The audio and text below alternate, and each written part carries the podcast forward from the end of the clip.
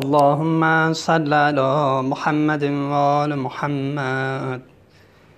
فعجل فرجهم فقال عليه السلام من استبد برأيه حلك و من شاور الرجال شارکها فی عقولها. آقا امیر المؤمنین علیه السلام و السلام فرمودن هر کس استبداد به رأی خود بورزد خود رأی بورزد هلاک می شود و هر کس مشارکت کند هر کس مشورت کند با رجال با عقلهایشان شرکت جسته است.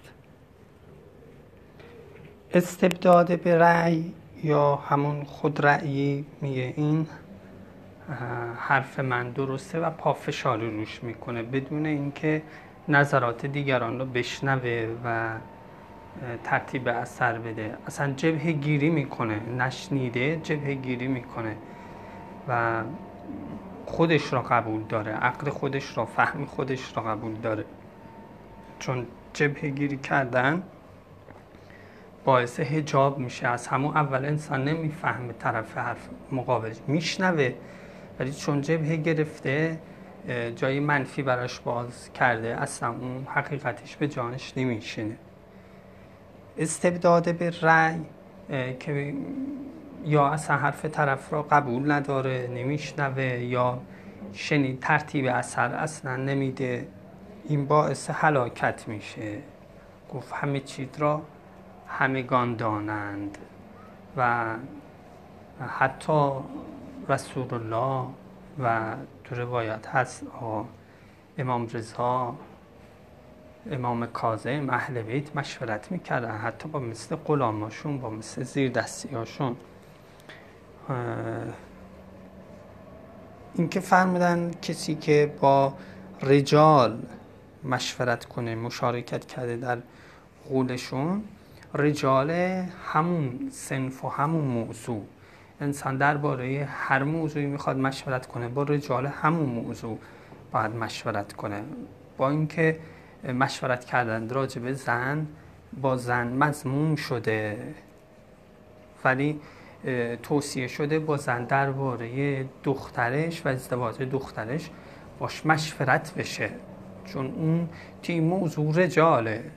شما اگه می‌خوان تجارت کنین باید با رجالش مشورت کنین. اگه می‌خوان کار نظامی کنین باید با رجالش مشورت بکنین و یه سری افراد هم مذمت شده اصلا باشون مشورت کردن با ترسو و بخیل و این چیزها. و با انسانهایی که خشیت الهی دارن توصیه به مشورت شده. خب. اینکه فرمودن مشارکت در عقولشون کرده عقول آیا به معنای فهمه یا عقول به معنای اون کنترل به مدیریت درونیه؟ از مجموعه بعضی از روایت در میاد عقل در روایات به معنای کنترل درونی اقال درونی هست جلوی شهوت و غضب و ناپختگی ها و جهالتاش رو گرفتن اون نیرو رو بهش میگن اقال عقل. مشورت کردن یه همچین حسی برای انسان ایجاد می‌کنه. چون یه خودکامگی هایی یک چیزهای جهالت هایی نه به معنای جهل علمی. جهالت های عملی در وجود انسان هست که با مشورت اینا از بین میره. و از اون تجربه های گذشتگان از اون چون توصیه شده که با عهد تجارب تجربه زیاد دارن مشورت کنیم. از تجارب گذشتگان انسان استفاده می‌کنه تجربه های انسان ها استفاده می‌کنه در عقول اونها شرکت کرده. نه فقط فهم اگرچه فهم هست یک پختگی در وجود آدم ها در حوادث گذشته ایجاد شده. انسان با مشورت اون پختگی ها رو می‌تونه استفاده بکنه. اون کنترل درونی ها رو در وجودش بیاره. انسان ها مظاهر مختلفی از اسما هستند.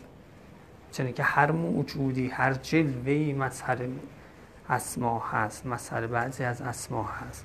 انسان می‌تونه با کارهای مختلف رو به طرف جامعیت و جمع کردن مظاهر اسما بره. یکی از اینها مثلا وارد شده که از راهی که رفت رفتید از همون راه بر نگردید از راه دیگه برگردید که باعث ازدیاد روزی میشه. همین صورت های مختلفی رو انسان دیدن مناظر مختلفی رو دیدن آدم های مختلفی رو دیدن. نه فقط سبب جلب روزی ظاهری میشه خودش باعث میشه صورت های مختلفی در ذهن انسان جمع بشه و روزی های مختلفی در صورت و ذهنش ایجاد بشه در کانون وجودش ایجاد بشه. همچنین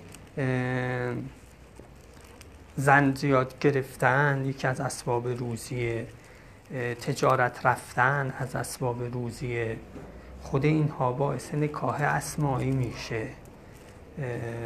دیدن صورت های مختلف رفتن به جاهای مختلف توایف مختلف زبان های مختلف اینها باعث میشه که